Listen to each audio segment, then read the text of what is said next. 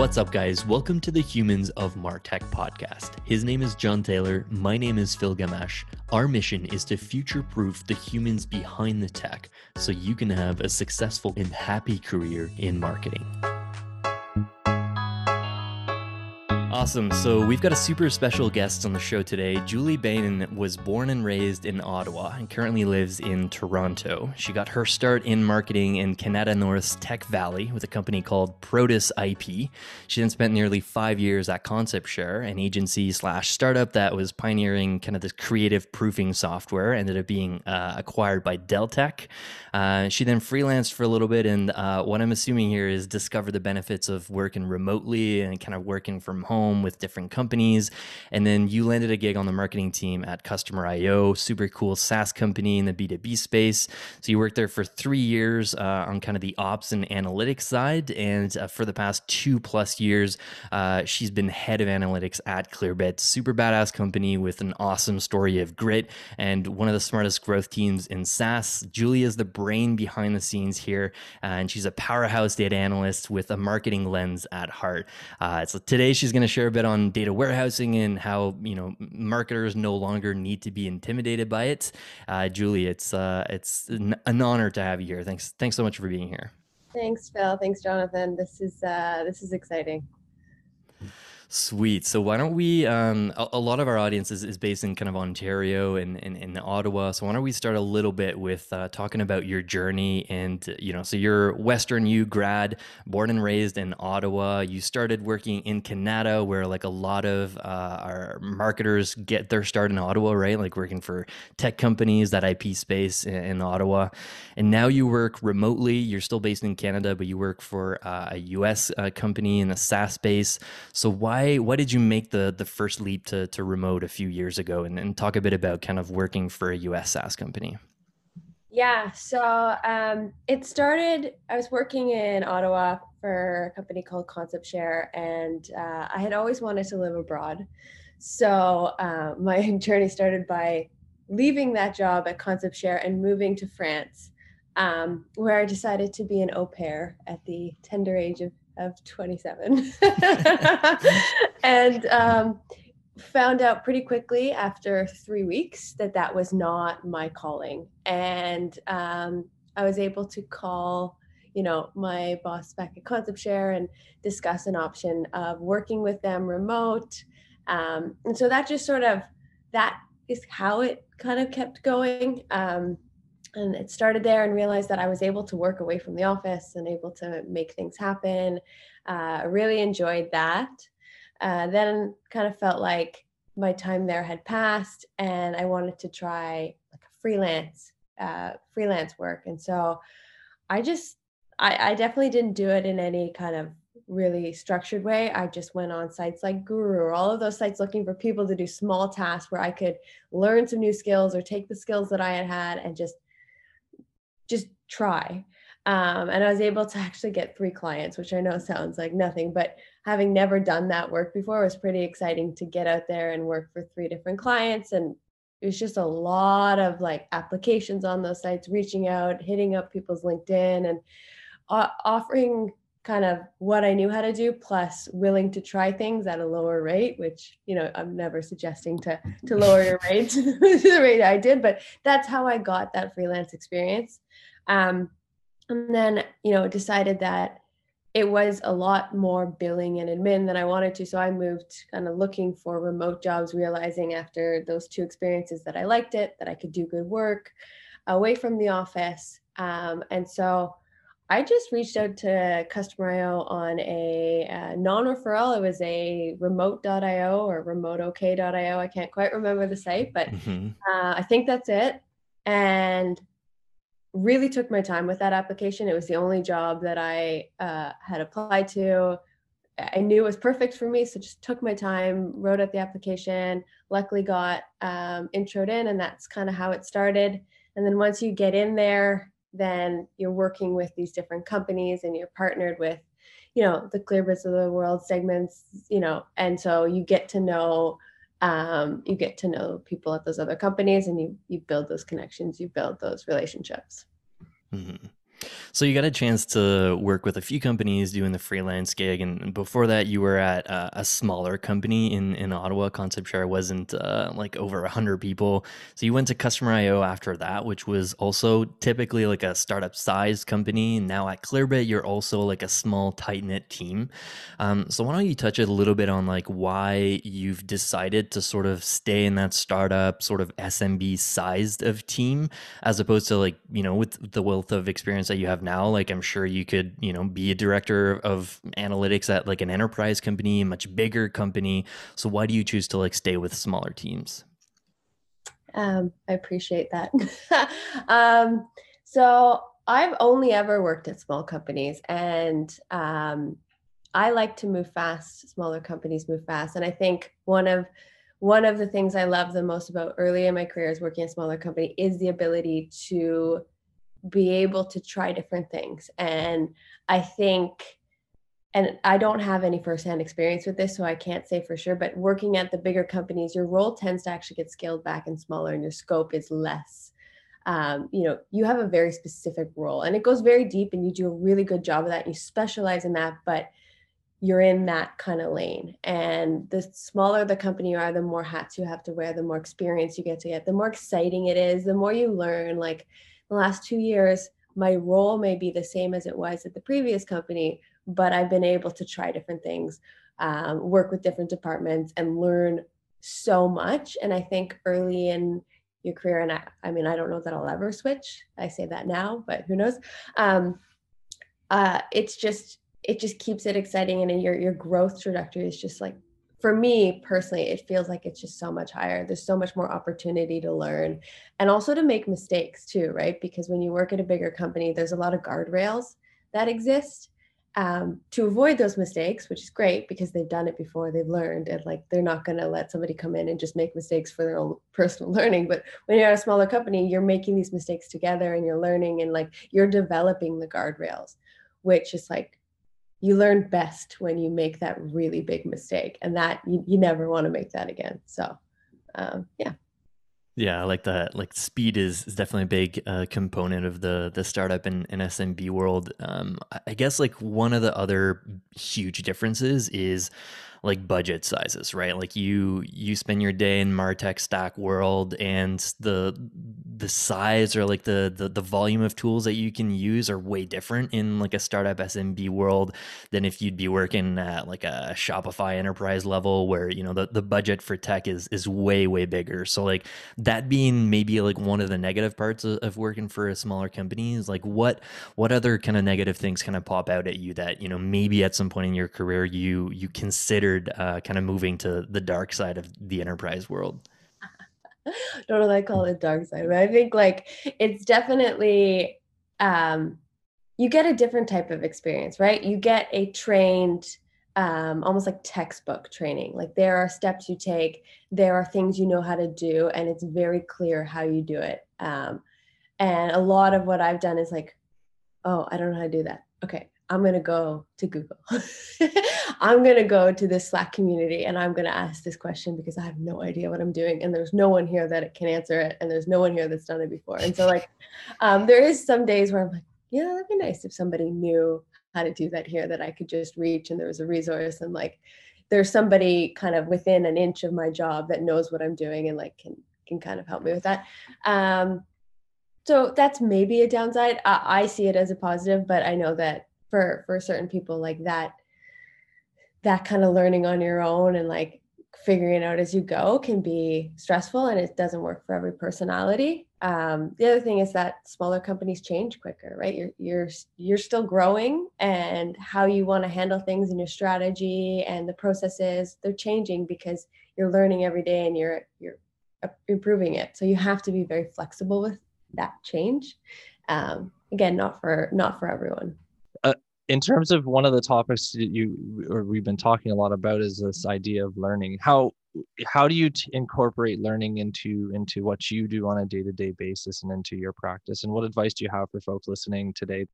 Yeah that's a good question. Um the only way i've ever successfully learned so prior to kind of it being part of my job i took a lot of courses tried to do a lot of things and just it never stuck. You got to make it part of your critical path and what i mean by that is you have to like for me critical path is like putting food on the table. So like you have to somehow make learning those skills part of your job whether it's taking a freelance gig or um, maybe it's not even necessarily for you critical path is money but it's like pride or something it's like getting a project doing something and like finishing to completion and then having that the need to present it somewhere. It's got to be it can't be the last thing on your to-do list because it will always get cut off. Um, and learning is great but if you don't put it into practice with real world problems it's not going to cement. So as much as possible in your current role ask you know reach out to the analytics team or reach out to something and say hey do you mind if i help you? or even if i shadow you or if i try and do this with you or like just n- no one's going to say no. Like i would never say no if someone came and said hey i would really love to help you with this project. Great here's something you can do. And i think that's a such a personality trait for for success. And in what we do is that curiosity that willingness to to carry some water and to and to do, do some work expand what you're working on. Be more curious about you know um how did my content on the website convert into exactly. revenue for people leads you to questions that you know might lead you to managing a HubSpot instance or a Salesforce instance or or what have you. Uh, describe your path in terms of Martech management and how you've you've grown in your own tool usage and skill set. Yeah. Um, so I was very lucky to get kind of an internship uh, whenever you can. That's kind of, you know, you get to go into a marketing department and every single kind of head in that department wants to use the intern for this role or this task or this task or this task. So I got to get exposed to almost all sides of marketing early on. Um, tried kind of the product marketing. As I mentioned before, you don't want to read an email written by me. So that just wasn't that wasn't where my skills were the best. That just there there are better people to be writing content on the internet than myself. Um, but I always loved to do, I spent so much time in Google Analytics and just kind of playing in there and and just finding little insights. And then when I moved to the next role, was sort of managing all of it, again, spent most of my time in the analytics tool set. And so started to just take online courses and you know, while I was there, learning learning on the job. And that's again why I love the smaller companies because there's a little bit more kind of space for that uh, for you to learn on the job, or at least in my experience. And so learned kind of a little bit of SQL, really tiny bit, but mostly just kind of like how to think about analytics problems, how to solve these problems, how to like set up kind of your Salesforce, Marketo, Google Analytics reporting, like kind of nothing super technical at that point. Um, and then when I moved into Customer.io, we worked with a analytics consultant and I was very lucky to have been able to spend six months with them while they were working with us. And they taught me everything I know. Shout out, shout out to Fishtown. Huge shout out to Fishtown. Um, yeah, so like I was very lucky to have been able to partner with them. And that was sort of where it went from like, okay, to oh, okay, I get this. Like it it it worked for me. Um, and then from there it just you're kind of opens up all the possibilities and then once you know it it's like a language it's it's learning one new word versus learning the whole structure and the foundation of it and so you know it's just me learning new words as i go on which is still very valuable but it's different than kind of cementing that foundation I think a lot of marketers are thinking, uh, you know, how technical do I have to be? You dropped, you know, you learn a bit, uh, you you know a little bit of SQL. Uh, there's lots of tools that represent technical challenges. You also talked a little bit about how you know you have a skill set that you learn and you can apply it from one scenario to many other different scenarios. For somebody starting out to become more technical, like yourself, like what is the baseline skill set you think that that every marketer should think of having and and and what they do? Yeah so i think um, there's a lot of resources out there um, about kind of how to think about solving the problems you know the five whys and just really getting to the root of the the root cause analysis and understanding the questions to ask. And i think there there's you know DataCamp has courses and i think um, i used to work at springboard and they do a data analyst course. Like there are courses out there that help you think like an analyst and i think that that's a great starting point. So understanding there's there's a million and one resources online for you just to think of how to solve an analytics problem. And like ultimately the end goal is like you have to be able to explain this to a business user and you have to be able to tell them how it's impacting their job and how it like you know if it's going up why if it's going down why and then what to do about it. Um, that's the end goal. So that's that's all it really is. It's really quite simple but there's a lot of like technical skills in there that you need to be able to kind of unpack in order to get there.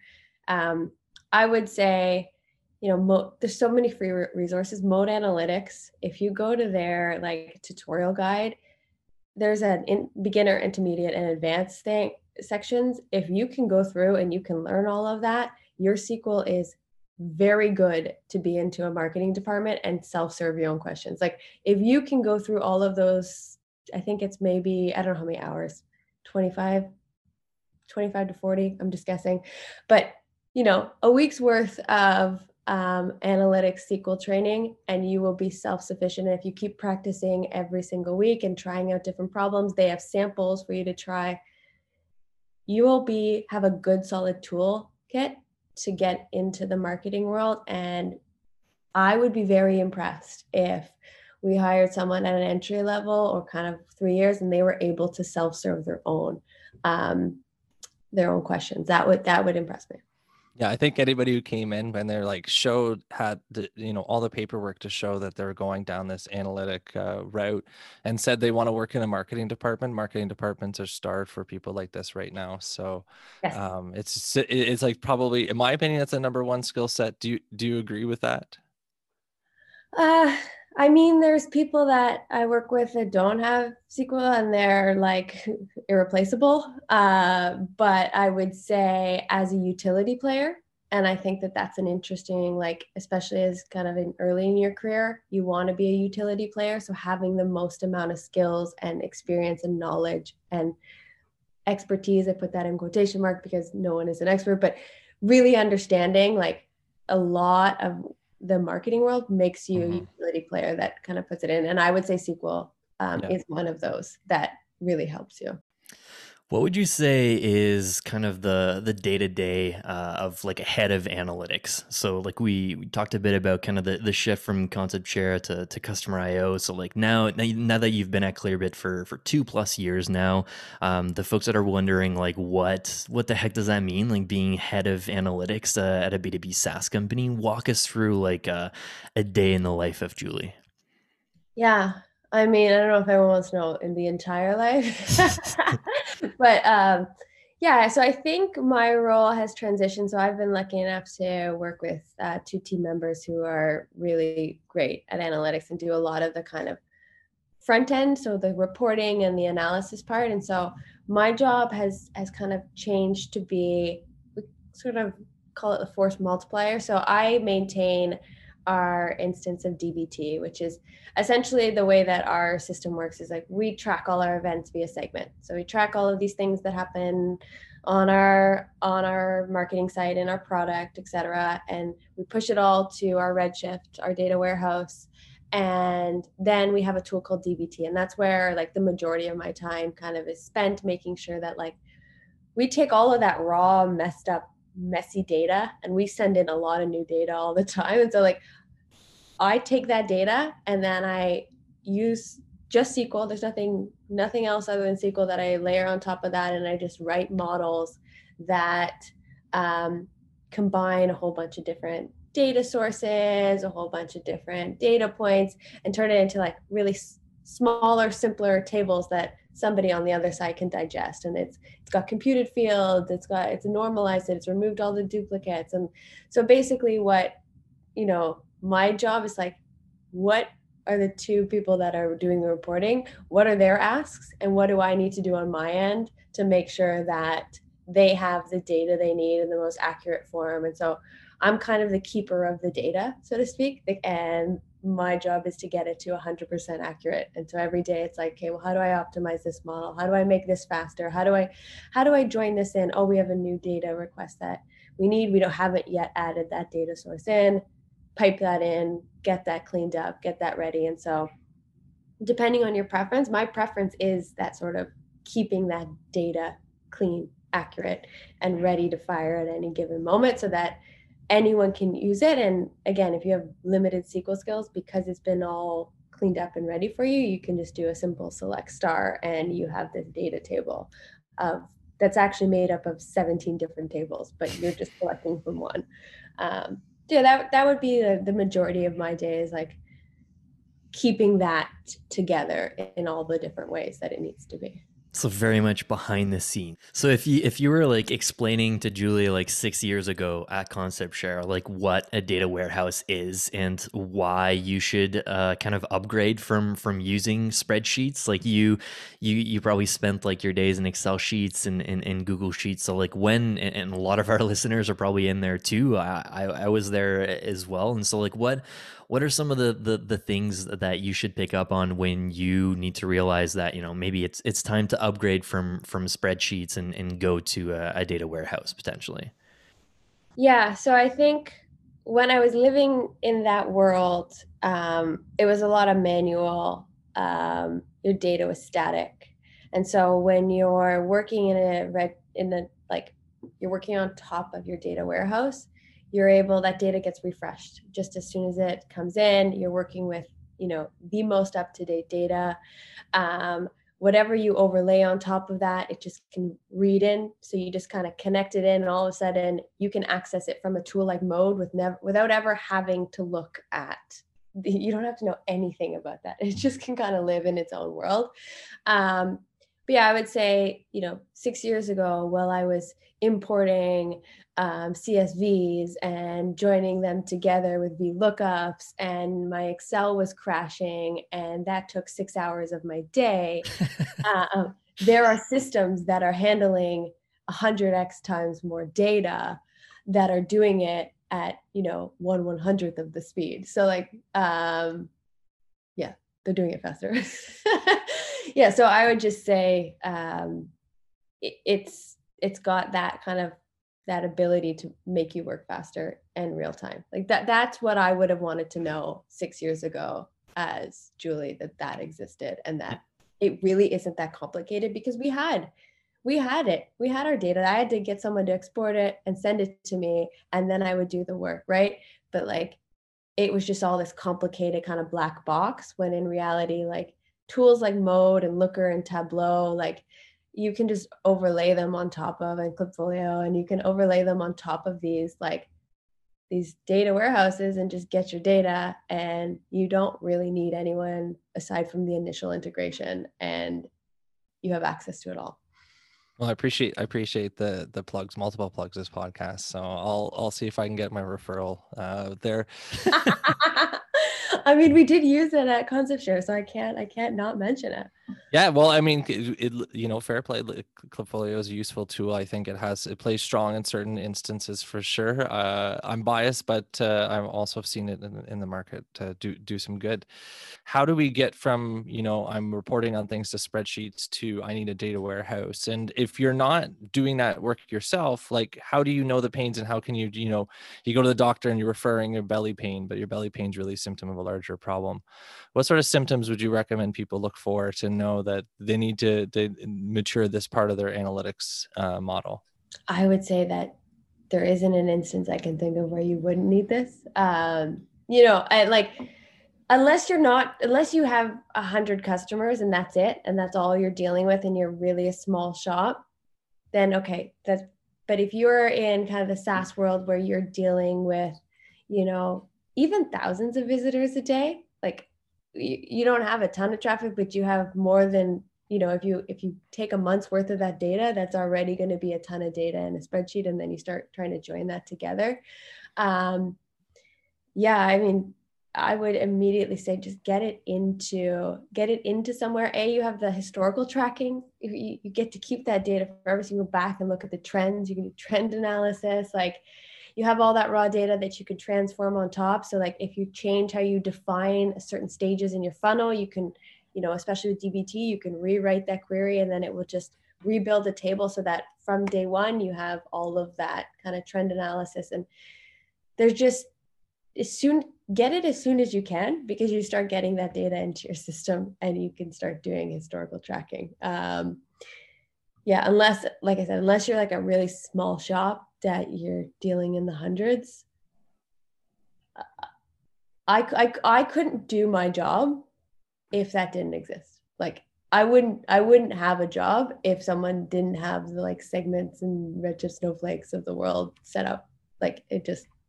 if if I go somewhere, I'm putting that in on day zero. Yeah. Yeah, great answer. So th- let me flip it a different way. The value statement.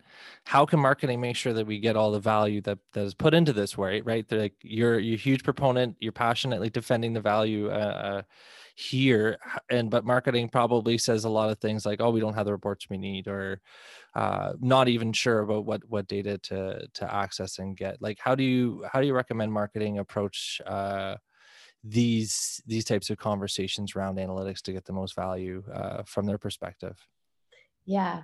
The roi of analytics is a very interesting question and it's one that uh, it's hard to prove right? It's really hard to prove. It, and analytics can be seen as an overhead um, because you're not working on the campaigns that are driving the dollars. Um, so i think one of the like one of the things that I've always been fortunate is that I've worked with marketing teams who want data, and I've worked with, um, you know, other departments that want data. So it's it's not even a question. It's like I need to know what I'm doing. Like I'm flying blind. I don't even know how many people have done this, um, and so I think uh, that's always been an easy, easy kind of request for me, and it's usually implemented before I get there, anyways. Um, but the value. Uh, I, I can't imagine a company being truly successful without understanding how they're doing. And if you don't have all the data available, then you can't understand how you're doing. And so it just feels like it may it may come across as an overhead because you can't prove the value of it but if you don't know how you're doing how do you improve how do you iterate how do you continue to like feed that information into your marketing campaigns and yes there are Excel and Google Analytics, but at scale and as your team grows, like that just isn't sustainable. So build it in early, get the data in there tracked, and prepare. Yeah, I love that. That's such a great answer. It's it's it's tough sometimes to like convince the the early stage founder that like implementing a data warehouse to like catch data from all the interactions everywhere and like invest in in, in tooling to to get that set up from from day one.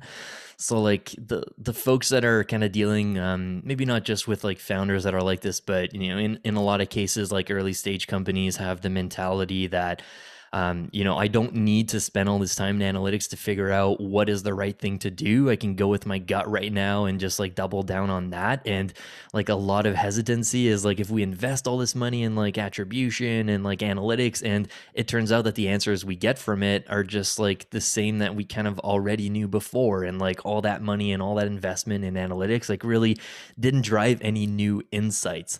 Um, like, what would you say to, to kind of counteract that, that position?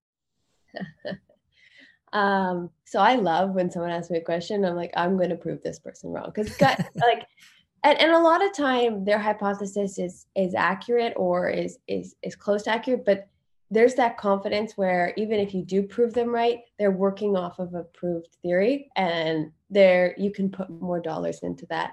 Um, there's things that we've done at Clearbit where it was pretty clear that that was the way it was. But when we've run the analysis and we've proved that that's the way it was, then you're able to get buy in from other teams, other departments. And like that's essential because it's okay to like have a you know one person steering the ship but if everyone else behind isn't rowing it doesn't really matter and so i think data helps the rest of the team get behind those those feelings those insights and being able to prove like okay yeah we, we believed this. And if we look at the data we can also see that this is in fact true. And this is why we're doing what we're doing. And um, yeah it helps it helps that buy-in from from the other teams that don't have that hunch or that gut Mm, e- even if the analysis says that, like you know, it, it, confirms our assumptions from before, like that that confirmation is something that you you didn't have before you invested all that work in in getting yeah. those insights. Yeah, and I, I would say, I mean, working at a four person team, you're probably not going to want to spend eighty thousand dollars on your analytics right. staff. but when you get, you know, a 45, 50 person team, that's kind of where I've seen it exist. And like that's that's that's my experience. That's when I kind of join into companies kind of between 20 and 40. And that's when we're thinking about it. That's when we're investing in it. And that's, you know, that's kind of where I'd say is a optimal spot. There's no optimal spot, but that's in my mm-hmm. personal experience um, where I've seen it kind of come into play. It's a good time to invest at that point. Yeah. What would you what advice would you have for a marketer who is in that size of company or maybe even a bigger company and uh, you know like 9 out of 10 marketers like the number one problem they have is like I don't have access to this data or like this data isn't flowing through into my automation system or into my CRM, right? Like how how do you go about um, taking uh, like all the positive points of like investing in a data warehouse even though it, it might be like a big project? Like what what advice do you have to that marketer so that he can build a plan to go to his engineering team and kind of like pitch this? Because in most cases like you mentioned like without going down this kind of technical journey and, and doing a lot of that stuff yourself you're going to need to work with data engineers or like the engineering team. So how do you make that pitch if like predominantly the company has been focusing on data for product reasons, customer type of revenue, but not really marketing attribution? Yeah. Um, I think it has to be brought back to like the dollars that you can can make to it. So there's a lot of times you'll get requests for data and it's like, oh, I just think this might be cool. Eh, okay, cool. Like if I hear it from you again, I'll ask for it or I'll go and put the work into it. Um, there are some foundational like pieces. If you're investing in in other channels like paid you should have at least a plan for marketing attribution because every like there is a dollar cost to not knowing what you're doing. Um, and so if you can just get to the end like the actual impact on the overall business and you can pitch that to the engineering team i found I, I haven't had much trouble with engineering teams when you're able to say okay here's a problem we're having. We have no idea like what's bringing and attracting people to our site. We have no idea what's the most successful channel. We have no idea if paid's doing anything. We have no idea the dollars that paid bringing in. Like and we're at Clearbit still trying to solve and optimize these problems ourselves. Like it's kind of an ongoing as soon as you get it a little bit you would need to get a little more. Uh, but um yeah so i think if you can kind of build that use case of how it's going to impact the business. And the ultimate goal is like we are going to spend marketing dollars more efficiently which means we're going to have more budget and we're going to grow ideally grow faster. Like that marketing attribution is to me a no-brainer to get in there and start tracking however you choose to. Um, for other for other requests like if somebody's asking me and they want this data tracked and i have to go request it I grill them. I'm like, why do you need this? What are you going to do with this? How is this going to make your job better? And usually you'll get the answers from them. And if they have a good case, you take that case to the engineering team and you say, well, this is why they need this data point. This is what they're going to do with it. This is how they're going to be better at their job. And like, you know, the engineering team gets to be a force multiplier. By doing that, you let somebody else be better at their job and potentially two, three, four people be better at their job. And mm-hmm. gotcha. So if you, you mentioned Redshift uh, a few times there, assuming that that was the data warehouse of choice, like when you joined Clearbit. So like if you if you were to start from scratch and you were like building out this tech stack, uh, would you still go with Redshift? Uh, I'm assuming not, but like what like all the options out there, like uh, Microsoft as an option, like you mentioned Snowflake as well. Uh, BigQuery is like so easy to use. Apparently, I've uh, like haven't dived into it deep enough. Like what what would be your your data warehouse of choice? and how would you go about picking? So, uh, about seven months ago, March 2020, was in the process of, of making um, kind of the uh, switch or potential switch to Snowflake. Um, that's just been my preference. A lot of a lot of chatting with kind of people in similar roles who are dealing with similar amounts of data and have kind of similar you know, we have a lot of tools kind of loading data in. We have data, a lot of tools pulling it out. We have DBT doing transformation. We have Census accessing it. Like we have a lot of different things piped into our Redshift that require it to do a lot of work. And its ability to kind of work with all those different tools, it, it gets slow. Run times are slow. When you're looking to query something on demand, it's slow and it requires a lot of maintenance. And the best way I can describe it is like I need to be less good at SQL when I use Snowflake than when I use Redshift because you you have to optimize your models to run really well, um, and they need to be as clean as possible so that you can reduce the runtime, reduce the query because everything gets in a queue. Um, and so if you have one long run, then it takes a while for the other runs to go. And so Snowflake kind of works in different like it has its own silos where it's like here are your transformation jobs, here are your loading jobs, and and they don't intersect with each other. And so for that reason, and for kind of the amount of things we have pulling and pushing and going into our data warehouse, I would I would move to a Snowflake.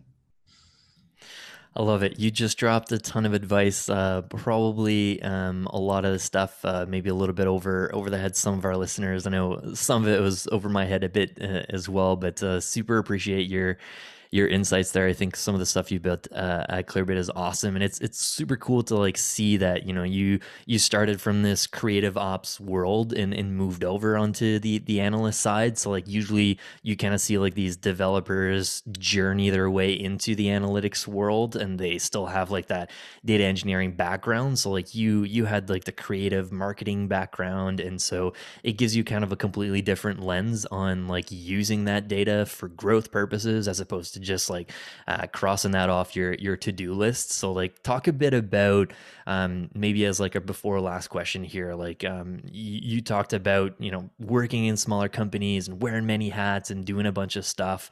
Uh, how do you stay happy in your career and in your life? How do you keep that healthy balance?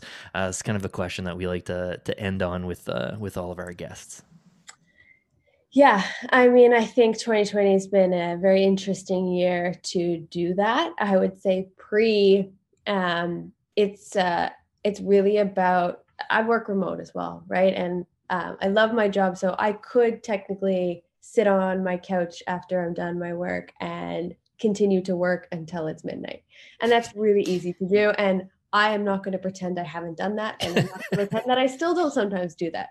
Um, but that doesn't make me unhappy. Uh, I think it's really making sure, especially in the remote world, like, you know, I would make sure I had gym at 6 p.m. So I had to leave the house and I had to go and do that. And I would make it an effort to socialize, which seems silly, but like when you go into an office, you're you're gonna see a lot of people and you're gonna you're you're just naturally gonna socialize that when you come home, you don't want to see people. Um, so it's it was making the effort to go and to, to socialize with people and go out for a coffee at least a couple times a week with a friend at minimum. Um, so you had that social interaction and i'm not a very complicated person. Like if i can get to the gym and i can see friends um, and i can do some good work that's great. Um, yeah i think i think choosing the right company with um, a culture that works with yours makes your work hours a lot more enjoyable. So like I enjoy my calls with my teammates. Um, they're fun. Uh, that makes a big difference. That makes a huge difference. And I know that when you're starting out, you don't necessarily always get to choose the company and the culture that necessarily best fits you. Um, and so I think for that, it's it's trying to find moments of fun at work where you can and easier said than done, but uh, it's you have to be proactive. You're the only person that owns your happiness, and like if you're not happy, you need to fix it, not someone else. Wow, lots of wisdom. Yeah, great. great. Lots of mistakes. Thank you so much, Julie. Uh, thanks a lot for for being on the show. It's uh, amazing. I think the listeners are going to get a ton of insights from this. Thank you so much. I loved it. Thank you. Yeah, thank you.